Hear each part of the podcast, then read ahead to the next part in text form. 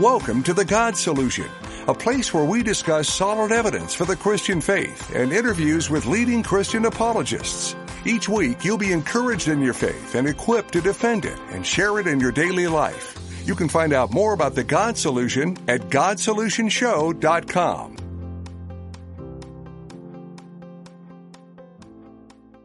Welcome to The God Solution, where we discuss answers to humanity's questions about God and God's answers to humanity's questions. I'm Nate Herbst, and I'm thrilled to be back in the studio with you again this week. Well, last week we aired the first part of a Q&A with Dr. Frank Turek. The Q&A was recorded at our recent Engage 2018 conference. The Engage conference was an apologetics conference that we did in partnership with Hoffmantown Church.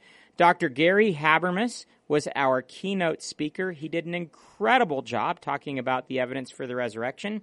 We also had Dr. Craig Blomberg talking about some of the evidence for the New Testament manuscripts, Dr. Michael Brown talking about social issues, Dr. Craig Evans talking about some exciting archaeological discoveries, and even Dr. Frank Turek talking about a host of other apologetical issues. I decided to air the Q&A with Dr. Frank Turek because many people thought it was particularly engaging. He's always a dynamic speaker. I think that those of you that tuned in last week for the first part of this Q&A would agree with that statement. And for all of you listening today, I hope that you're excited to hear from Dr. Frank Turek again. So this is the second part of the Q&A with Dr. Frank Turek. You could get the first part at GodSolutionShow.com. Let me tell you a little bit about Dr. Turek. He's the president of crossexamined.org. Again, cross, C-R-O-S-S, examined.org. He's also the host of an hour-long TV program each week called I Don't Have Enough Faith to Be an Atheist. That is named after his and Geisler's book of the same title. He's written numerous other books, and he is an incredible speaker. You can find out more about him at crossexamined.org. Again, crossexamined.org. He's a dynamic speaker, and he's somebody that I've enjoyed interviewing in the past on this show, and I'm excited to share with you the Q&A from our conference with Dr. Turek again this week. So here's part two. We're picking up. Dr. Turek is talking about the problem of evil and the moral argument. I'm sure you're going to get a lot out of what he says in this Q&A. In fact, I had a debate with Michael Shermer not long ago, and he kept saying, well, how do you get at this? How do you get at this moral code you're talking about? You know, how do you know right from wrong? I said, Michael, I don't know why you're asking that question. You already know right from wrong. Why are you asking how I know right from wrong? I said, you don't even need the Bible to know right from wrong. It's written on your hearts. The question isn't whether or not you can know right and wrong. Everyone can know it, whether or not they have a Bible, whether they're a Christian or not. The question is, what is rightness? What is justice ontologically? And I said, you ought to be asking yourself that question, Michael, how you can know it. Because if you're just a molecular machine, if you're just a moist robot, because he's a materialist, if you're just a molecular machine, why should you believe anything you think? Including the thought that loving somebody's good and hating somebody's bad, including the thought that atheism's true. I mean, if you're just a molecular machine, why should you believe anything you think? So atheists have to steal from God to even make sense of their position. They have to steal a moral standard from God to try and say that Christianity is immoral. They have to steal reason from God to say they're much more reasonable. How can they be reasonable if they're just molecular machines, if we're all just moist robots? There is no such thing as reason. We're just reacting. We're no different than a Coke can fizzing. I mean, what's the point? Right. There's no free will in that sense. All right. There's no free will, but there's no immaterial reality. Right. So justice, which is not made of materials, doesn't exist then. I mean, think about this. I always ask atheists this question. I say, how much carbon is in the justice molecule? And they go, well, that's kind of a, what do you mean carbon? Well, you're a materialist, yet you believe in justice. So what is justice materially? They have no answer. Why? Because it's not a material thing. It's an immaterial thing, which is telling me and should be telling them that materialism's false because there's a lot of things that are immaterial that we all know exist. Justice is one of them. Love is another thing. The laws of logic. These are all immaterial things that we traffic in every day, and atheists just take for granted. They have to steal from God in order to try and say he doesn't exist. And you cover a lot of this material in your latest book, correct? Stealing from God, is that right? Yeah, Stealing from God, this one right here. So if you're interested in that, pick that up, okay? And by the way, there's even an online course you can take, again, on this class as well. One of the unique things about the courses that we teach is we get the instructors to come on live via Zoom and answer questions, much like we're doing now. So Gary teaches one of the classes. And when we run his class again this fall, Gary will come on three occasions and answer questions. And I do the same thing. So does Dan Wallace and other instructors. They come on and answer questions live, which makes it a lot of fun. Wonderful. So you mentioned the Muslims in your last answer, I think, at the beginning. A question about them is, how would you explain the Trinity to a Muslim? I would explain the Trinity the same way that they explain the Quran, because a Muslim will say the Quran is eternal, which means there's something independent of God, their monotheistic version of God, that they think exists eternally. Well, why are you putting partners? The big sin in Islam is called shirk. That means you're putting partners with God. You're putting a book along with God. You're saying that the book exists eternally, just like it exists, just like God exists. Well, it's kind of ironic when you think about it that in Muslims will say, well, you know, God can't become man. That's blasphemous. But they're basically saying God became a book, became the Quran. Also, I think you have to try and ask Muslims what they think the Trinity is, because I asked an imam once, I said, what do you think the Trinity is? He said, well, the Trinity is God having sex with Mary to give us Jesus. That's what he thought the Trinity was. And so if he has a false belief about what the Trinity is, then he's probably not going to believe it's true. I don't believe that's true, right? You know, tell me about the Trinity. That's your concept of the Trinity? Well, I don't believe that concept either. So I would point out a couple of things. I would also point out that the Trinity, three persons in one divine essence, actually solves problems rather than creating them. Why? Because if God is eternal, and he is, how could there be love if he was a strictly monotheistic being? There's nobody to love before there was a creation, right? But God was perfectly loving because he was in the Godhead. He had a Father, a Son, and a Holy Spirit, three persons in one divine essence. So there was a lover, a loved one, and a spirit of love from all eternity. God did not have to create because he was lonely or anything. He had perfect fellowship in the Trinity. So I think the Trinity actually solves problems, theological problems, rather than creates them. Now, it doesn't mean everyone completely understands the Trinity or we understand it completely, but we ought to expect that.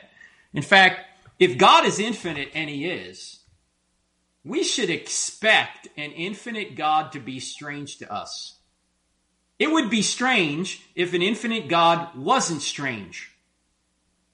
C.S. Lewis, I think also in Mere Christianity, says, Muslims will claim, well, Islam is much more simple, right? You know, it's just one God. That's it. You don't have to worry about anything else. We believe in one God, too. We just think there's some plurality in the Godhead.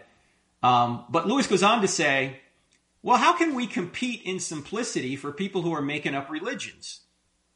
The truth is strange. I think he gives the illustration of a table. He says, if you're looking at a table, you just might look at the table and say, well, it's just, you know, a top and four legs. It's not very complicated. But if you started to look at the molecular structure of that table and go down to the subatomic or the atomic level, you're going to say, wow, this thing is really complicated. Yeah, the truth is often quite complicated. And we can't compete with people who are making up religions.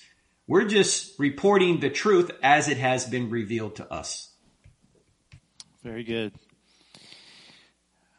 So, Dr. Turek, I have a question for you about the hiddenness of God. And this is kind of a two-part question, specifically as it relates to those who claim they would believe if they had more direct evidence. That's part one. Part two is also regarding those believers who long to have a more tangible relationship with the Lord.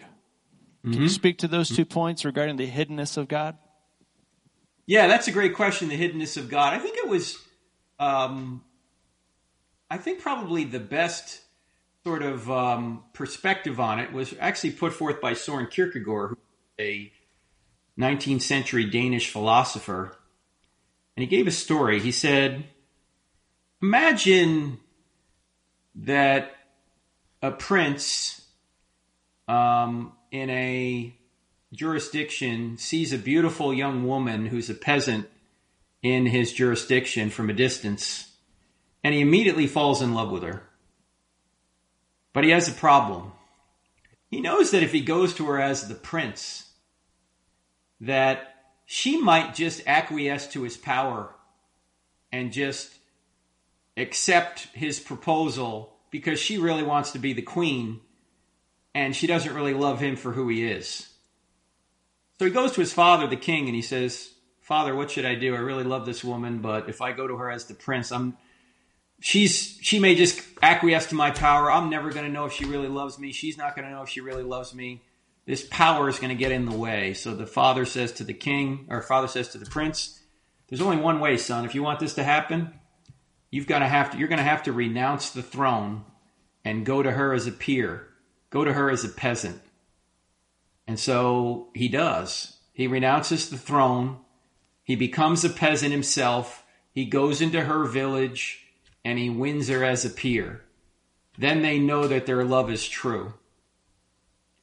And this is kind of what Jesus does for us. He comes down from heaven, he adds humanity over his deity, and he comes to our level and wins us as a peer. He doesn't overpower us with his presence, because God isn't just interested in the intellectual assent that God exists or that Jesus rose from the dead. That's simply belief that. In fact, James, the half-brother of Jesus, who wrote that little book in the New Testament called...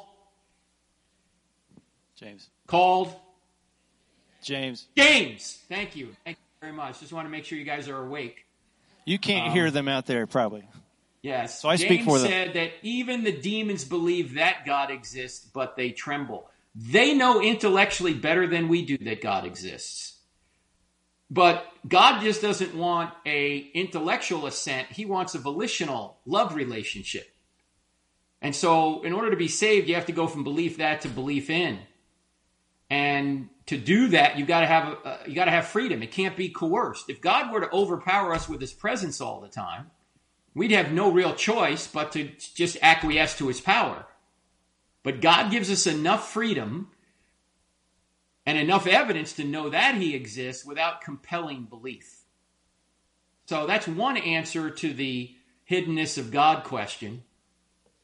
There's many others as well, but I just find that to be intuitively satisfying, that God is not going to overpower us with his presence. He's going to give us enough freedom and enough ambiguity to go our own way if we want to, but he's also going to give us enough evidence to trust in him if we truly do love him. I mean, by the way, we know this difference between belief that and belief in from relationships. Like, for example, when I first met my wife 32 years ago, I got evidence that she would be a good wife, but all the evidence in the world didn't make her my wife. I had to take a step of trust in her to ask her to be my wife. And in a momentary lapse of judgment, she said yes.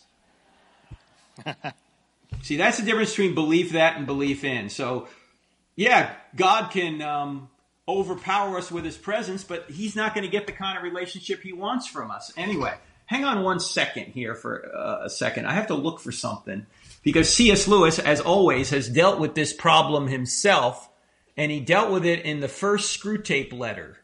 And I can't find it off my shelf right now, but he says something like this. He says, the indisputable, meaning like an indisputable display of his power, is something that God can't use. He says, God can only woo. He cannot ravish. Because if he ravishes, then he interferes with our free choice. And that's not the kind of relationship he's interested in anyway. If you're just tuning in, you're listening to The God Solution. You can find out more about The God Solution at GodSolutionShow.com. Again, that's GodSolutionShow.com. So speaking to the tangibility of having a personal relationship with the Lord, would you say that even though God is spirit, there still is an internal testimony for the believer that you can have that relationship with the Almighty God, even though he's not physical. Yeah, so I think there is a witness of the Holy Spirit, certainly. I think that witness does witness to our spirit that we are children of God. But that you can know Christianity is true that way, but as my friend William Lane Craig says, you can't show it that way, right? There's a difference between knowing Christianity is true and showing Christianity is true. Showing Christianity is true is giving the evidence that God exists, that Jesus rose from the dead, that the scriptures are telling us the truth about what happened to Jesus and all that. That's belief that, but I can't show the witness of the Holy Spirit because it's internal to me. It's in me. It's not something that you can witness yourself. Well, you may be able to witness a life change, but you can't have that same sense if you're an unbeliever until you experience rebirth yourself. Right. Very good. So just a couple more questions. What about the person who has never heard or been able to hear the gospel message? Are they still accountable for their sins on the day of judgment? Yeah, excellent question. In fact, let's point out, first of all, that there's nobody out there who's never heard of God. Everybody knows there's a God. Why? Because of creation and conscience. God's written two books. He's written the Bible, obviously, but he's also written the book of nature. And that includes creation and conscience. So we reason from effect to cause. So we have an effect called creation. We know there must be a cause out there. We have an effect called a moral law written on our hearts. We know there must be a moral lawgiver. So everybody intuitively understands there's a creator God, and we've fallen short of his moral standard. Now, there are many people who've never heard of Jesus. So what happens in that situation? And of course, Christians disagree over this as well. But let me give you what I think is the proper view here. First of all, notice this is a moral question. Do you see that it's somebody brings it up is in some way bringing it up because he thinks, well, if Jesus is the only way, somehow God is unfair, unjust, not right. Well, again, the only way fairness could exist is if God exists. So you're kind of you're stealing from God to argue against him. What you could say is, okay, I believe in God, but I don't think it's the God of the Bible. Okay, make your case then. The problem is when you try and make your case, you run into the resurrection. How do you explain the resurrection if Jesus is not God? How do you explain the resurrection if there's some other God, some other theistic God other than Christianity? And as Gary will point out to you, the evidence for the resurrection is extremely strong. In fact, it takes more faith to not believe in it than to believe it actually occurred. But I just want to point out it's a moral question. And so many of the questions that you will get about Christianity are moral. They're assuming a moral standard. So you want to always say, hey, you realize you're assuming a moral standard here. Okay, now let's get back to what about those that have never heard. First of all, I think Christ's sacrifice is essential for salvation. Not because it's arbitrary. He doesn't just say, I'm the only way because I said so. It's because God is infinitely just, and he's also infinitely loving. The problem is if he's infinitely just, he can't allow sin to go unpunished. But he doesn't want to punish us because he's loving. So how does he stay just and love people at the same time? What he does is he punishes an innocent substitute in our place, which turns out to be himself, so he can remain just in the justifier, as Paul says in Romans 3:26. Now you say, okay, I can see that that's necessary philosophically and theologically, but we still run into the problem that a lot of people don't seem to hear the name. Are they damned forever because they don't hear the name? Two views on this. C.S. Lewis' view says people can come and be saved through the sacrifice of Christ even though they don't know the name. Like the Old Testament saints, right? The Old Testament saints didn't know the name of Jesus. They trusted in Yahweh and they were saved, okay? Is that possible? Sure, it's possible. But the New Testament seems to indicate that you have to know the name. In fact, if you look at Acts 10, Cornelius, he's already a believer. Yet God sends Peter over there to tell him about Jesus. Why would he do that if you could be saved any other way, right? But then you say, let me back up. The Bible also says that he is a rewarder of those who diligently seek him. If you take a step toward creation and conscience, if you want to know who God is, the Bible indicates that God will get you the necessary information you need to be saved. Look, God wants people to be saved more than you and I do, right? He wants all to be saved. And so he's more concerned about it than we are.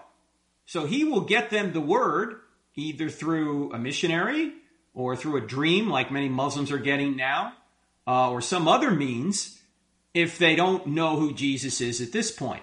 There's one other possibility, however. Let me point out that we all know that there are many people that hear the gospel and don't believe, right? Well, it could be the case that people who never hear the gospel wouldn't have believed it anyway. That's possible, right? And if you go to Acts chapter 17, when Paul is talking to the unbelievers on Mars Hill, he says something like this. I don't have it in front of me. It's a paraphrase. He says that God has so prearranged events that people are living at the exact times where they should live so that people would find God and some would believe in him. In other words, it could be that God has so prearranged the world that the people who would accept the gospel are the people who hear it. And the people who never would have accepted the gospel never would have believed it, even if they had heard it. At the end of the day, we can say this. Since God is just, nobody's going to be treated unfairly. There's nobody in the afterlife is going to say, I should have been in heaven or I should have been in hell. No one's going to say that. Well, we could all say we should have been in hell, but because of Christ's blood, we're not. But nobody who winds up in hell is going to say this was unfair. Amen. Very good. One more question for you, Dr. Turek. Unfortunately, we're out of time. We could spend the whole day with you. Wanted you to just speak to the need for apologetics in the personal spiritual life of a believer. We know how effective apologetics can be in terms of witnessing to unbelievers, to people. But speaking from personal experience, I can't tell you how many times the Lord has used apologetics to be a life preserver for me, to draw me out of those waters of doubt back to him. So is there anything that you can give in terms of practical application for apologetics in the life of a believer? Yeah, well, a couple of questions that I like to ask people, first of all, who are not believers. I ask this on college campuses all the time when an atheist gets up to a microphone and displays a little bit of hostility. I'll always ask them this question. If Christianity were true, would you become a Christian? And I've had atheists stand at a microphone in front of hundreds of people and say, no. They no. I asked you if something were true, would you believe it? And you say no. How's that reasonable? How's that rational? It's not. The problem isn't here. The problem's here. They don't want it to be true. They're not on a truth quest. They're on a happiness quest. They're just going to believe whatever they think is going to make them happy. Here's the problem. You can make yourself happy over the short term doing a lot of stupid, sinful things, but over the long term, it's a disaster. And everybody out there watching this right now who's over 40 knows what I'm talking about because many of us have tried it, right? Yeah, the only way to get true contentment and happiness is to go straight through truth, and Jesus is the truth. So if you ask the question, if Christianity were true, would you become a Christian? And they hesitate or say no, the problem isn't here, the problem's here. So you could give them apologetics all day and they don't care. In fact, I can't see the audience, so you guys are going to have to help me with this. I always survey audiences, and I want to survey you guys for just a minute. I want everybody in there who's a Christian right now to think of somebody you know who's not a Christian whom you'd like to be a Christian. Has everybody got somebody? All right. Yes. Here's my question. By the way, I can only see like empty chairs with this computer. Yeah, what's the deal? Is there like, are there other people in that room? That's the very back of the worship center. I promise there's like 100,000 people in here. Well, turn that thing around so I can see people. What's going on? Michael, he wants to see everybody. Empty chairs that say reserved. Can you turn that around so he can see? Is that possible? There's nobody reserved. There's nobody in those chairs. I see one person now. Well, forget it. It's no big deal. All right. I can't see, but you guys can tell me what the results of the... You guys can tell me the results of the survey. Here's my question about the people, or the person you're thinking of. Is the person you're thinking of... Oh, hang on. We got a poor connection. Can you see me? Can you hear me? We can hear you. Is the person you're thinking of on a relentless pursuit of truth? They want to know if Christianity's true. Or are they apathetic or maybe even hostile? All right. How many people say the person I'm thinking of is on a relentless pursuit of truth? Raise your hand high. I can almost guarantee you if there's one or two, that's a lot. There's probably nobody with their hand up. Yeah, there's very few. Very few. Okay. Next question. How many people say the person I'm thinking of is apathetic or hostile? The majority. Yeah, of course, the majority. Why? People aren't interested in truth. They're interested in happiness. And so what can you do to get them interested in truth? You can love them. You can stay in their lives and maybe plant some seeds. And at one point, something's going to happen in their lives. And then your phone's going to ring and they're going to ask you a question because they're not going to call their atheist friend when something bad goes wrong. They're just going to say, well, this kind of stuff happens, right? So I would say ask that question. And from a personal perspective, for me, I came to faith through evidence because I wanted to know if it was true. And it is very helpful if you have a doubt to take that doubt and drive it into the ground by trying to get answers to it. It not only helps you personally, but it helps other people who have questions. Amen. Oh, one last thing. If you would, download the free Cross-Examined app. 2 words in the App Store. Much of what we've talked about here today is in the quick answer section of the app. So download it. It's free. 2 words, Cross-Examined. Awesome. Dr. Turek, thank you so much for your time, sir. Let's give him a round of applause, everybody. On behalf of everybody here and me personally, thank you so much for your ministry. Yes, sir. Thank you. For your learning, your education, all the time, energy, effort. Remember to ask Gary about snakes. Thank you, sir. Have a good day. See ya. God bless. Bye-bye. Well, that concludes the second part of our Q&A with Dr. Frank Turek from the Engage Conference. Go to GodSolutionShow.com to get this Q&A and all of our past interviews with numerous different people. And stay tuned. We have more great interviews coming up.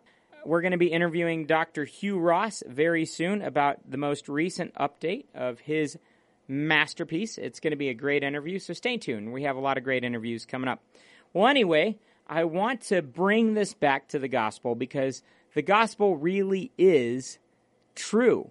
The good news that we read in the Bible really is true. And frankly, it's the only real hope out there.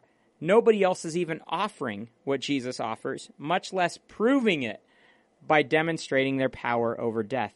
See, Jesus really did beat death, and then he said that he would give eternal life to all those who believe in him. He promised you that in John 6:40.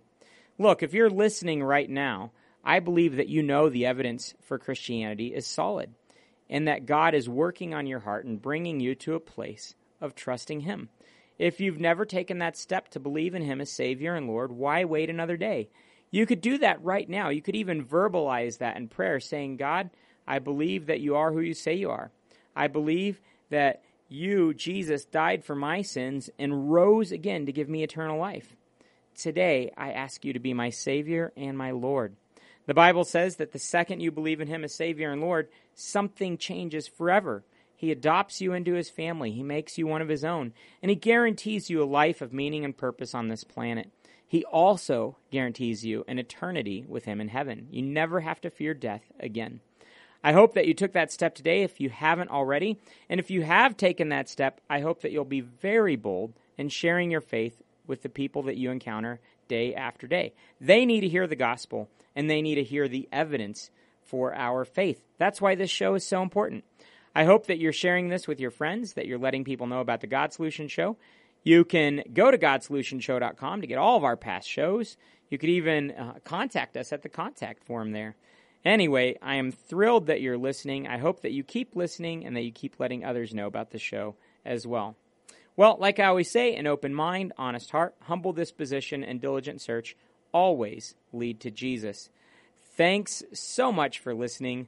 We'll talk to you again next week. You've been listening to The God Solution. We hope that you were encouraged by what you heard today and are better equipped to share Christ this week. You can get the audio from today's broadcast and all the past God Solution shows at GodSolutionShow.com.